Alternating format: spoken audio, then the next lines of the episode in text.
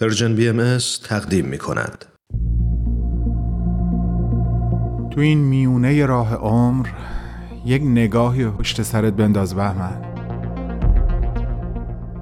پشت سر. حرفای دلتو تو این نامه ها به اونها پر از یاد و خاطره ها و شادی ها دستیابی ها از آثارشون. خیلی از اون آدم ها دیگه تو این دنیا زندگی نمی کنن. تأثیری که روی تو یا بشینی براشون نامه میشه اما در عالم خیال نامه تو می‌تونی اونها رو براشون بفرستی. نامه هایی بدون تمر بدون تاریخ.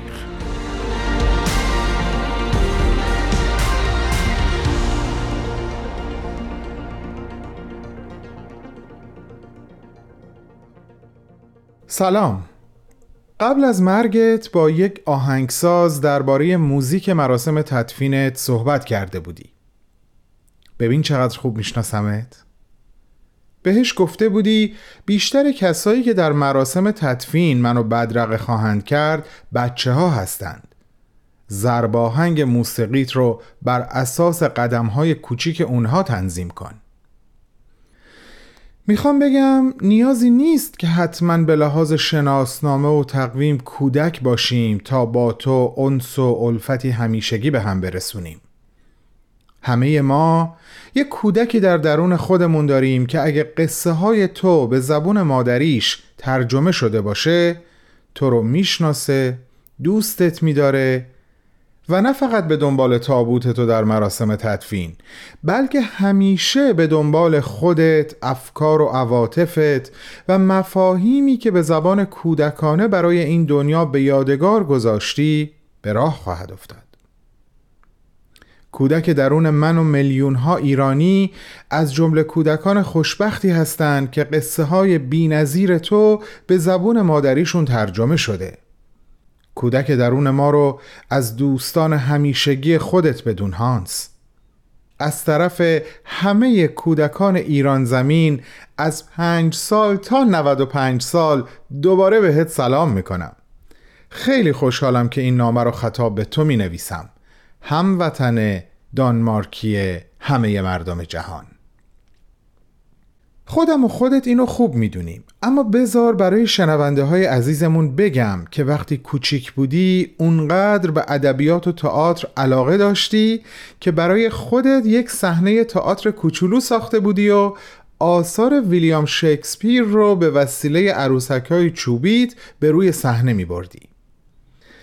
خوشحالم که وقتی به چهارده سالگی رسیدی به کپنهاگ رفتی و در یک تئاتر واقعی مشغول به کار شدی اما فکر نکنی یادم رفته که وقتی در سن یازده سالگی پدرت را از دست میدی مجبور میشی به عنوان یک شاگرد پیش یک خیاط یک بافنده و مدتی هم در یک کارخونه تولید سیگار شروع به کار کنی.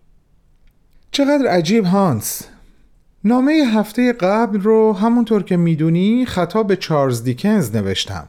اون هم در سن 11 سالگی البته به دلیل مشکلات مالی خانوادگی مجبور میشه درس رو رها کنه و بره سر کار. بذار یه چیزی به شنونده هامون اینجای نامه بگم دوباره بهت برمیگردم. عزیزان شاید براتون جالب باشه بدونین که مخاطب نامه امروز چارلز دیکنز رو از نزدیک ملاقات می‌کنه و خیلی زیاد تحت تأثیر این نویسنده بزرگ قرار می‌گیره. تا حدی که رد پای این تأثیر رو در داستانهایی که بعدا می نویسه میشه دنبال کرد درست نمیگم هانس؟ مطمئنم موافقی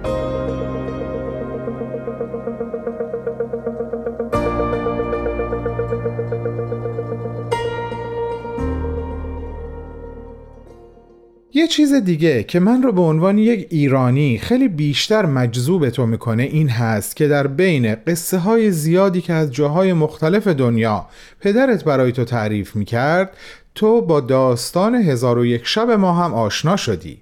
و خب این برای من و هموطنام جذابه. اما در همین ارتباط یه چیزی هم می‌خوام بگم که تو از شنیدنش قطعا خوشحال میشی. ببین همزمان با زندگی تو افسانه خیلی در بین ایرانیان جایگاهی نداشته. حتی یک جورایی بهش نگاه منفی داشتن. اونو برای بچه ها مزر می دونستن. اما بعد از شناختن تو و داستانهای تو و افسانه هایی که تو اونها رو بازنویسی کردی اصلا نگاه مردم کشور من به افسانه و قصه تغییر می‌کنه هانس. و پرداختن به افسانه به مرور تبدیل میشه به یک کار جدی و مهم و مؤثر برای بچه ها خیلی ازت ممنونیم. اینو از صمیم قلبم میگم. اما دلم می‌خواد یکم جهانی تر ازت تشکر کنم. ممنونیم به خاطر دخترک کبریت فروش. ممنونیم به خاطر پری کوچولوی دریایی. ممنونیم به خاطر ملکه برفی و ممنونیم به خاطر جوجه اردک زشت. دوست دارم تأکیدی که روی این یکی آخری داشتم رو برای عزیزانمون در Persian BMS توضیح بدم. دوستان خوبم یک بار یکی از دوستان هانس ازش می‌پرسه چرا زندگی خودت رو نمی نویسی؟ و او جواب میده من این کارو کردم. جوجه اردک زشت رو بر اساس زندگی خودم نوشتم.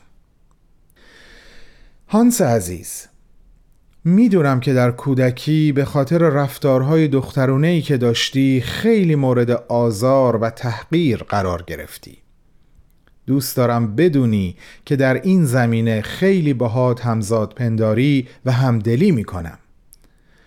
اما شاید اگر اون تحقیرها و اذیتها نبود تو جوجه اردک زشت رو برای ما نمی نوشتی و خب فکرشو بکن ما مردم دنیا از چه قصه ای محروم می شدیم؟ با عشق ارادت و احترامی جاودانه به پیشگاه استوره قصه نویسی کودکان عالی جناب هانس کریستیان اندرسن. بهمن و همه دوستانش.